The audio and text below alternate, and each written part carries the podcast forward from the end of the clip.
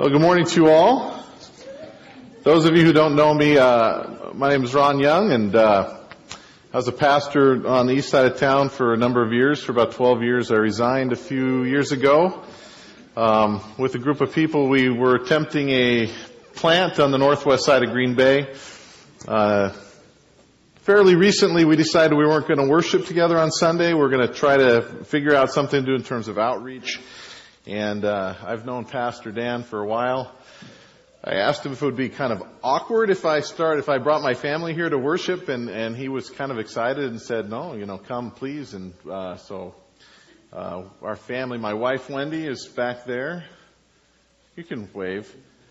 So, and my family, my son was up here playing guitar, Nathan, and one of my sons. So if you don't recognize us, you don't know us, but we'd, we'd love for, uh, to meet you. So we've, we've really appreciated the hospitality here. Uh, we've enjoyed, um, uh, I enjoyed getting a call from Pastor Dan asking me to preach too. That was kind of neat until I found out what I was preaching on. So just a, a word of caution here. I'm preaching from Genesis 9, starting in verse 18. Uh, some of the content of what I'll be preaching about is a little R-rated, maybe. Uh, I'm going to try to tone it down a little bit, but uh, it's uh, it, it's it's interesting. But to uh, to uh, ease ourselves away from that uh, excitement, I'm also going to be reading Genesis 10, which is the table of, of nations. Um, so that'll that, that'll even us out. Um, last week we we saw that um, Noah and his family are off the ark and that God blessed them. Uh, be fruitful, multiply, fill the earth. And we understand that this is a new beginning. Uh, the, the flood has, the judgment is over, and, and God is starting over. Um, the flood, the flood waters came and destroyed everything, and now we have Noah and his family, and we begin a story of recreation. Um, like you, uh, I was uh, pretty amazed at seeing the devastation that floods and things can can do. Uh, looking at the devastation of Hurricane Katrina, uh, the tsunami in Japan, uh, it's it's amazing. And then later to see the aftermath of all that destruction, uh, to be able to think about how much effort it would to to take just to start over. And so here is uh, uh, the story of the new beginning. Um, with Noah. I'm going to start with reading the scripture and with prayer uh, from Genesis 9, beginning verse 18. The sons of Noah who went forth from the ark were Shem, Ham, and Japheth.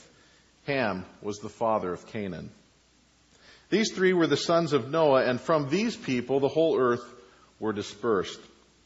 Noah began to, began to be a man of the soil, and he planted a vineyard. He drank of the wine and became drunk and lay uncovered in his tent. And Ham, the father of Canaan, saw the nakedness of his father and told his two brothers outside.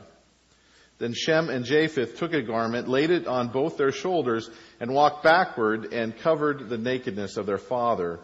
Their faces were turned backward, and they did not see their father's nakedness.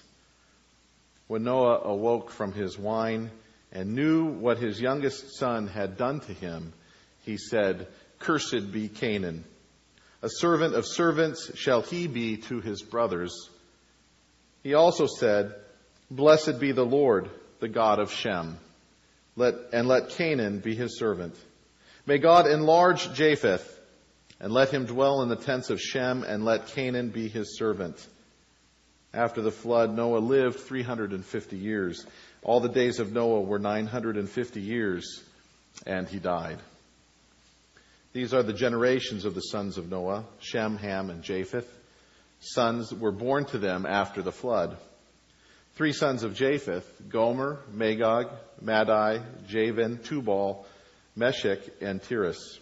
The sons of Gomer, Ashkenaz, Rif, Riphath, and Togarmah. The sons of Javan, Elishah, Tarshish, Kittim, and Dodanim. From these, the coastland people spread their lands, each with his own language, by their clans in their nations.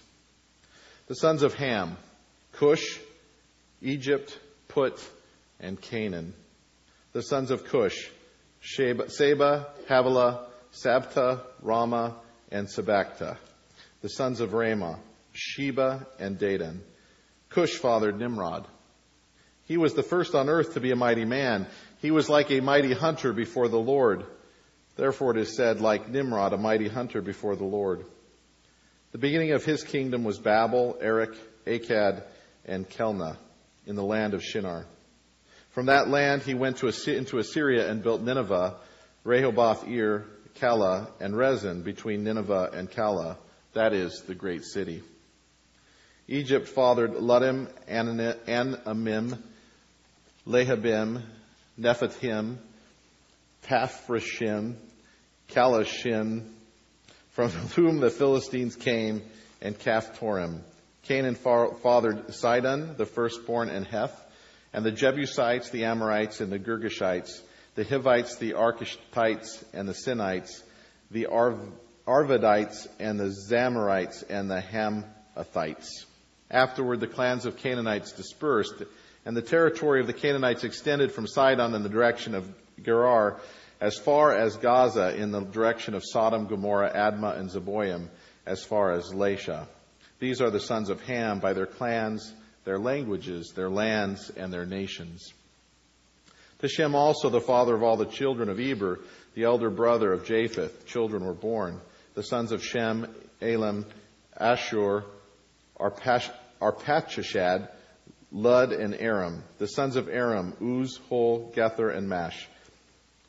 Arpachshad fathered Shelah, and Shelah fathered Eber. Eber to Eber was born two sons. The name of one was Peleg, for in his days the earth was divided, and his brother's name was Joktan. Joktan fathered Al- Almodad, uh, Sheleph, Hazar, Meveth, Jerah, Hadoram, Uzal, Diklah, Obal, Abimelech, Abel, Sheba, Ophir, Havilah, and Jobab. All these were the sons of Joktan. The territory in which they lived extended from Mesha in the direction of Sephar to the hill country of the east. These are the sons of Shem by their clans, their languages, their lands, and their nations. These are the clans of the sons of Noah according to their genealogies in their nations, and from these nations spread abroad on the earth after the flood. Let's pray together. Father, we thank you and praise you for your word, for your word is truth. We thank you that through it we can discern your plans.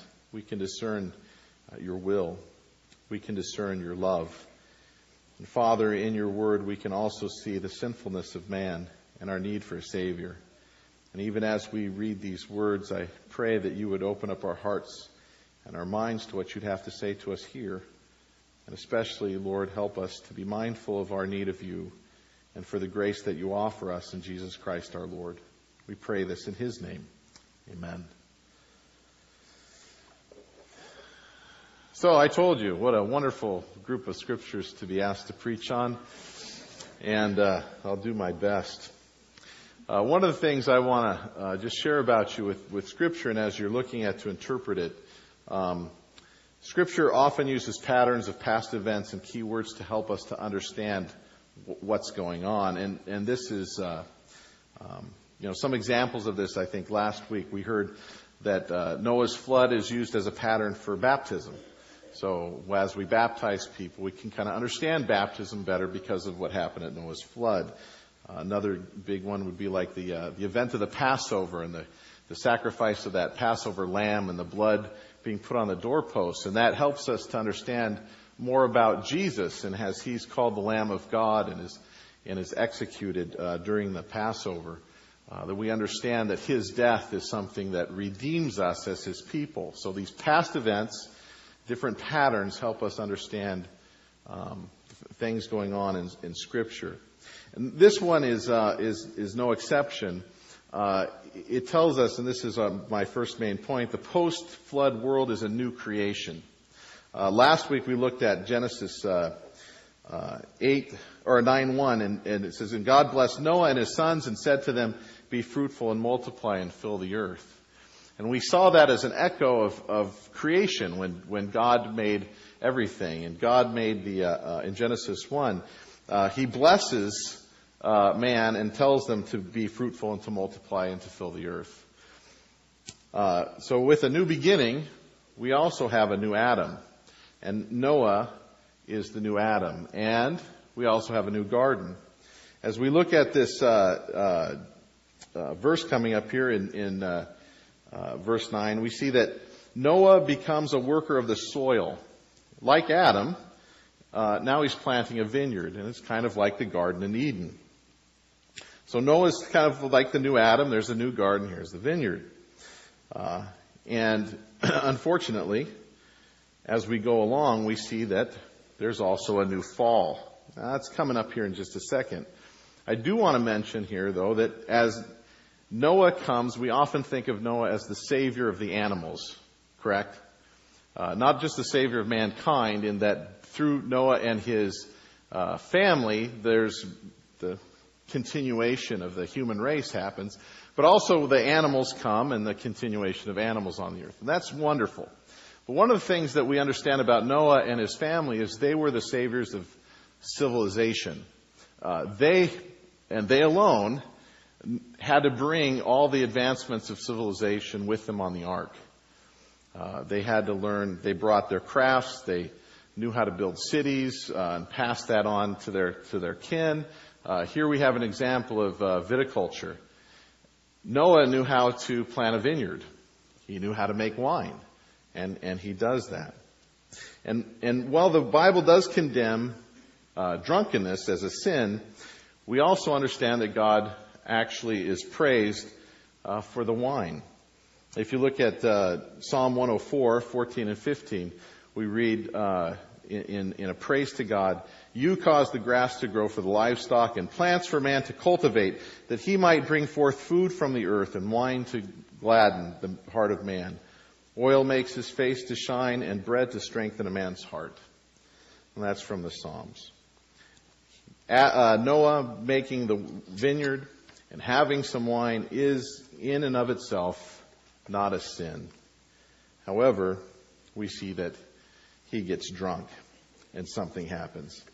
So not only is there the post flood world a new creation, there's a new Adam, there's a, a new garden, we also have a new fall.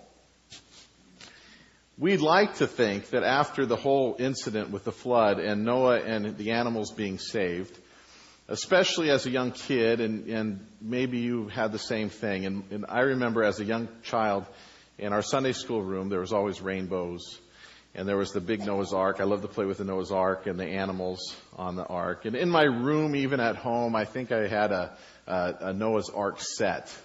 And you'd think that after all of that, all the, the wickedness that, that, that man did on earth, and God wiped it out, and He saved Noah and his family, and brought them safely and, and let them out, that the story should end, and they lived happily ever after. Right? Don't you love happy endings? My daughter was shaking her head, no. Yes, you do. We all love happy endings. Happily ever after. Wouldn't that be wonderful? Unfortunately, second chances don't always work out. Uh, one of the uh, shows I used to like on TV was uh, that uh, the one where they come and they build a new home for a family. Extreme Home Makeover. I, I I enjoyed that. I liked hearing the story about what's going on with this family and it's like they get this second chance. They come and they build this new home and the excitement of it. And my problem is, is that as I get older, I'm like a sap and start blubbering in front of the TV and it's just not good. It's just not good. And, uh, but I, so I don't watch it that much anymore, but I, I do remember hearing stories about some of these families, like there was one in Philadelphia, and it just was a real sad story. And they, but they built this home, and it just seemed like everything's going to be great for this family. And then in a follow up, um, someone did. Uh, they found out that you know everything uh, ended up turning out bad. They ended up losing the home. I think now the the extreme home makeover they they actually pay off the mortgage and uh, provide for heating and things like this. But it was a really sad story. I wished that I wouldn't have known that. I wished I would have just stuck with a happily ever after in my head, just felt good about the whole story. Unfortunately, in real life, second chances don't always work out. And I'm thankful that God isn't a God of just second chances. He's a God of chance after chance after chance after chance. See, Noah comes and he gets drunk and something happens. Something happens that's pretty bad. It's bad enough where curses are pronounced. We should have known that something would happen. Because on the ark, not only were the people there and the animals there, but sin also came aboard the ark. If you remember back in chapter 8 and verse 21, uh, when Noah had built the uh, the sacrifice or the uh, altar and, and and sacrifice to the Lord, uh, it says, and when the Lord smelled the pleasing aroma, the Lord said in his heart, "I'll never again curse the ground because of man." And then he gives the reason: for the intention of man's heart is evil from his youth. And, and it was no exception with Noah and his family. And, and here we see it come out. The events of verses 21 and through 23 uh, are not portrayed just as some event in the life of Noah's family, uh, but a pattern that shows a connection to the fall. So we have a new fall. The parallels between the original fall in Genesis 3 and, and what we have here are, are, are these. First of all, there's nakedness. You remember Adam and Eve? They're naked and they don't feel shame. Everything's great in the garden. But then sin came. Eyes are opened, just as Noah awakes from his sleep to see what happens. There's a covering that's provided. Adam and Eve tried to cover themselves. It, it didn't work.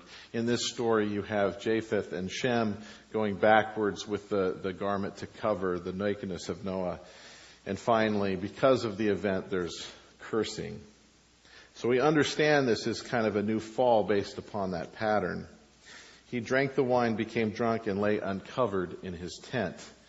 Now it's interesting. Um, I'm not a big Hebrew expert, but from what I'm told uh, or read about, there's a, a, a the, the, tent can be read her tent, or it's, his, it's Noah's tent, but it's in the feminine. So it may be, it may be that what's happening here is Noah has uncovered himself in his wife's tent. And Ham, the father of Canaan, saw the nakedness of his father and told the brothers outside. Evidently, this is a huge offense, but what does it mean? What does it mean? Did he just see his dad naked? Is that really that bad? Is it bad that he would curse someone? And why would he curse Canaan and not Ham, who did it? And why does he say that he came out and told his brothers, and why is that a big deal? And, and why did his brothers take such care as to cover his father going backwards? These are interesting questions. There's been you know, often a lot of speculation. What I like is, is to go and see how Scripture interprets itself. The natures of Ham's sin was to dishonor his father. We kind of understand that. Whether it's through just seeing his nakedness and maybe making fun of him outside with his brothers. But I think there's something more sinister afoot, and I'll explain it here. The, inter- the interpretation I'm going to bring forward, and I'm not the one that made this up, is that it's perhaps incest. I told you it was R rated. Maybe that's more than R. Leviticus 18:7 it says you should not uncover the nakedness of your father which is the nakedness of your mother. You shall not uncover the nakedness of your father which is the nakedness of your mother she is your mother you shall not uncover her nakedness. In Leviticus 20:17 it speaks of if a man takes his sister a daughter of his father or mother and sees her nakedness and she sees his nakedness it's a disgrace and they shall be cut off in the sight of the children of the people. He has uncovered his sister's nakedness, and he shall bear his iniquity. In other words, the, the implication is that perhaps what happened is, is that Ham, seeing the state of his father in his drunken state, decided to usurp the authority of his father by going in and laying with his own mother. That seems horrible, and now I'm not going to get asked to preach here ever again. but but it seems that this is what's going on. He comes out and tells his brother what he has done, trying, in a sense, to get them to follow him as the new leader of this new world. They don't go, they don't follow along with it. Instead, they go up and cover the literal nakedness of his father and allow him to wake up and set things right. I'll get to that in just a second. The idea here then is, is that the great pains that is told that Ham is the father of Canaan, which is repeated over and over again, is so that we understand that Canaan is not Noah's son. Canaan is not Noah's son, he's Ham's son. And though he is the brother, half brother, or I don't know what you'd call that, three quarters brother, I don't know, of, of Shem and Japheth, he is not to be treated as such. When Noah awakes, he gives a curse to Canaan that he shall be the servant of servants for his brother. In other words, what Noah is doing is putting the, putting the new world back in order. Canaan is not to be, have the equal uh, in the glory and honor of his brothers or the, uh, the, the, of Noah's sons. He is, in fact, cursed and he is going to be a servant of, of those people. Some of the reasons I, I believe that this is the interpretation is one, like I said, if Ham's the one that did it, why is Noah cursing Canaan? Why is it that he continues to make sure that we all know that Canaan is, no, is Ham's son and not Noah's? I believe this kind of makes sense. We also see throughout the Bible that the enemies of God's people tend to uh, tend to come from questionable births. And, this makes it consistent with that because the Canaanites end up being the enemies of, of Israel. We know that, for instance, when uh, Lot flees um, from Sodom and his wife turned around and turned into a pillar of salt, they go to a cave and his daughters who are with him are saddened because their husbands had gotten killed in, in the, the fire. They uncover the nakedness of their father and are born from them uh, two of the future enemies of God's people as well uh, Moabites and the Ammonites. So it, it kind of fits in, the, in that story. So they are, cur- he is cursed when he wakes up and sees them. But then God blesses or Noah blesses the brothers who covered the sin of their brother. They're unwilling to dishonor their father. Now let's to put this into context of what's going on to make the to make it even more dramatic.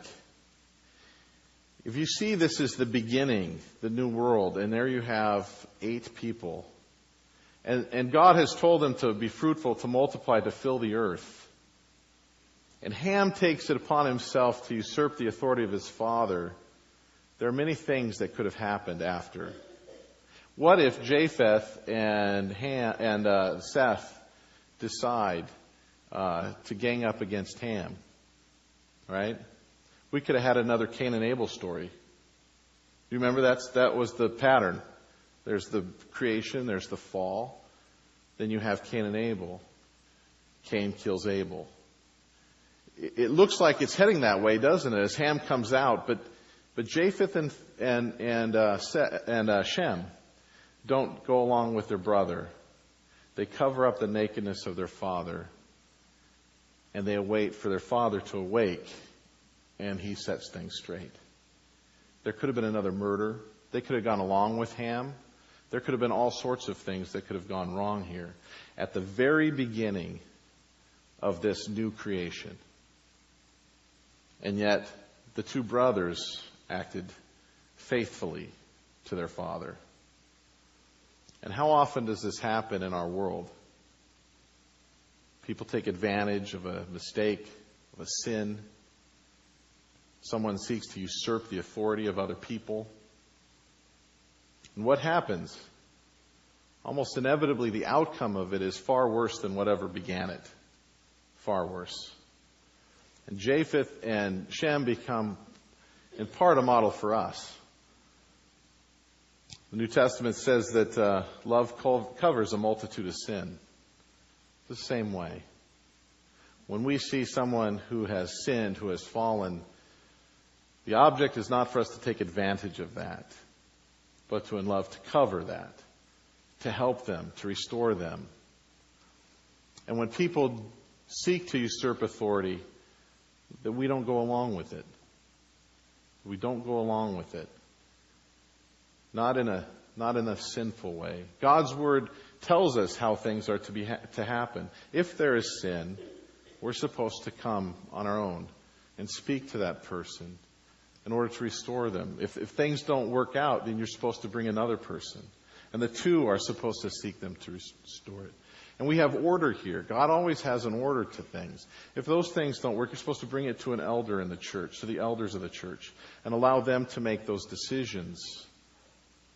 The Bible never says we should cause a start a revolution, take it upon ourselves to mess things up. At the crucial moment, things could have gone really, really bad. But Shem and Japheth they cover their father's nakedness. And Noah wakes up and sets things right. I feel bad for Canaan. He had no part of his parents' sin. And yet he is to be the slave of his, of his uncle slash brothers. But some things that we have here there's hope that the Lord provides. First of all, we have to see in this story that God is sovereign. God is the one that's at work here. God is the one that allowed uh, Shem and Japheth to do the right thing, to be able to cover the nakedness of their father. His plans, God's plans, cannot be thwarted. We just read all of, of chapter 10. If we go back to the beginning of chapter 9, what does it say? Be fruitful and multiply and fill the earth and what happens by the end of chapter 10? Isn't that what God had, had planned? Even man's sin, even our most detestable wickedness, can't thwart the plans of God. And this should give us hope. The second thing is, is that the curse is not the end, even for Canaan's descendants. I mentioned that Canaan's descendants become the enemies of God and his people but you can see how God deals with Canaan's descendants. If you recall, uh, later on, well, we haven't gotten there yet, but later on in Genesis, we'll see a point where, where God tells Abraham that he's going to be in a different country and they're going to be slaves for 400 years. Why? Because the sin of the people there in Canaan, it hasn't come to fulfillment. God's giving them 400 more years of grace, you might say, before judgment comes. And when judgment comes, the people of God come out of uh, Egypt and they go. I want to bring up Rahab as just one example of how God shows his mercy. Rahab is in Jericho. God's people are going to come into Canaan, and Jericho is this first city. Spies come out there, and Rahab, a prostitute, shows them kindness and hides them. God spares Rahab and her family. And Even that's not the end. Rahab ends up marrying an Israelite. They have a kid. That kid, that son, marries Ruth. Ruth and her husband Boaz have a, child, uh, have a child. And that child, son, grows up and has another kid. His name's David, who becomes king of Israel.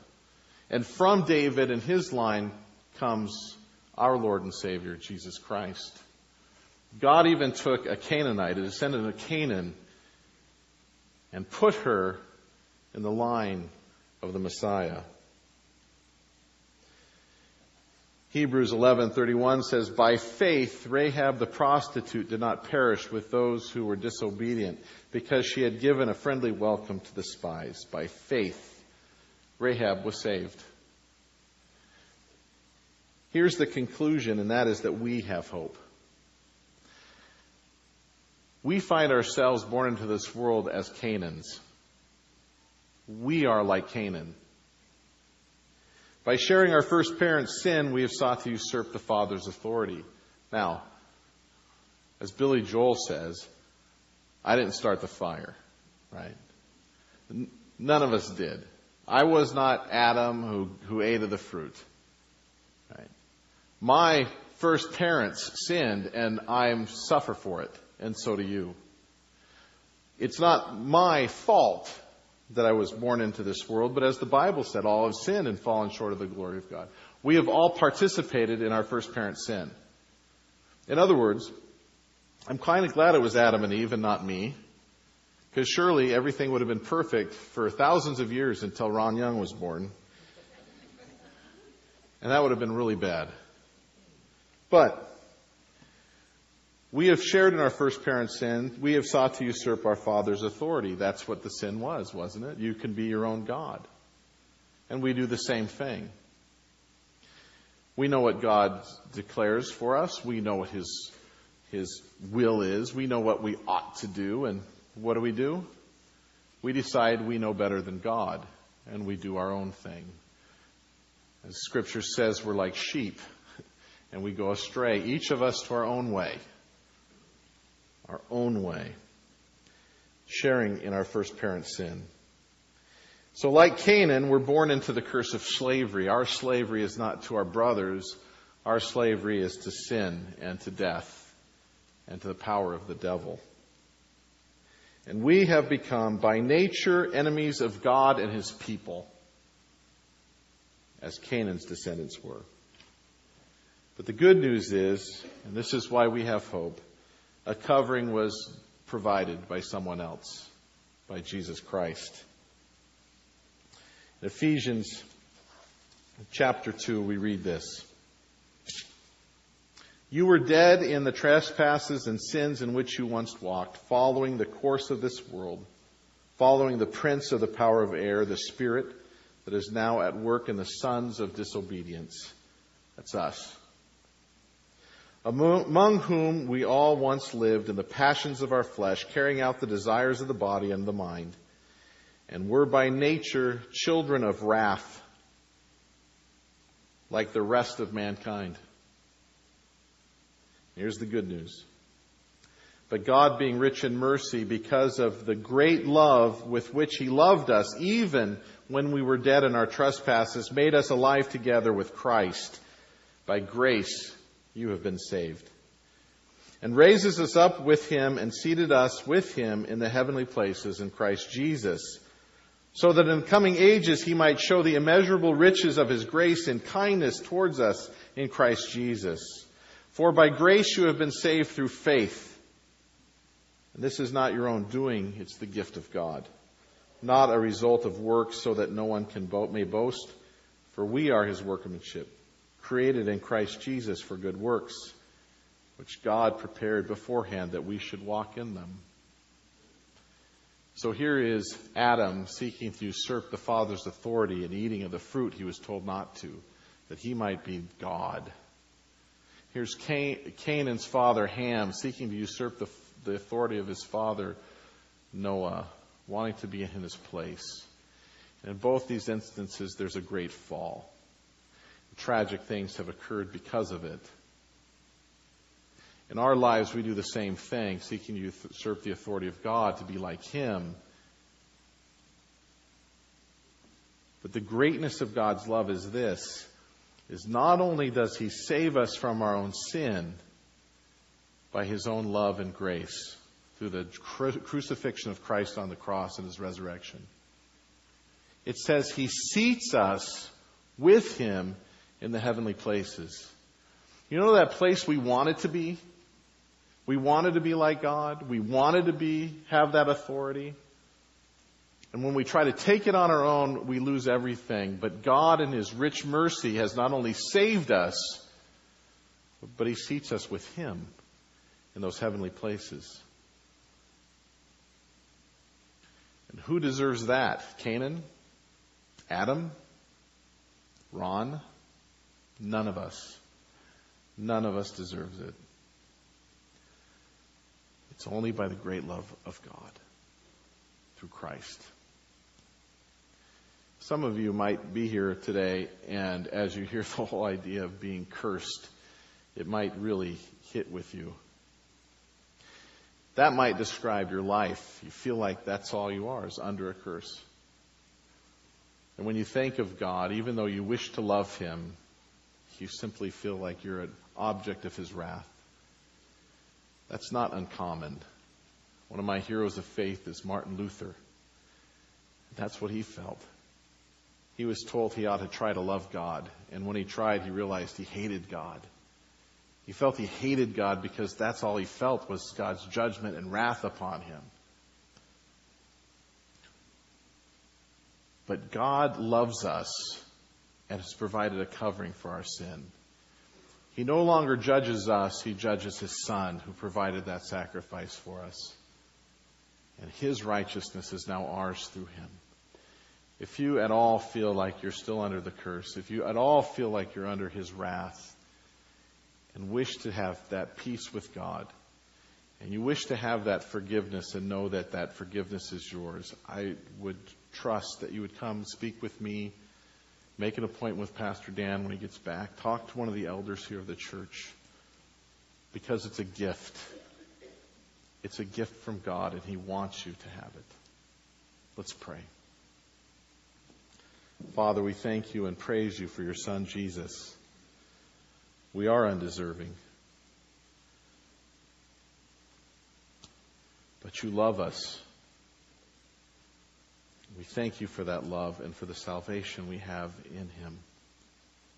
Help us, Lord, then, to believe, to have faith that that is ours, that we too might have forgiveness of sin and be seated with him in heaven. We pray this in Jesus' name. Amen.